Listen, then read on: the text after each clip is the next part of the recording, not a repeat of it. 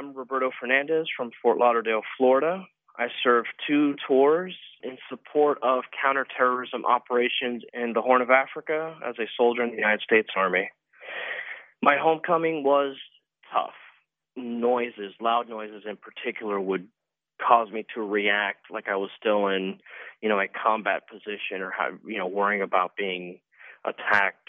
In one instance, I went out with my wife to a supermarket, a party supply store, and we were walking out, and I heard a, a pop. And so I grabbed my wife and I pulled her behind one of the pillars um, at the store, and my wife was laughing, and I was like, "What? What? What's so funny?" And she told me, "Oh, I saw the balloon roll under the car and pop, and then your reaction was just funny because it, it's a balloon, and you're just reacting so military." And um, that was one of, you know, probably one of the most poignant points of my return. Another is when I came back into the classroom and I started teaching again.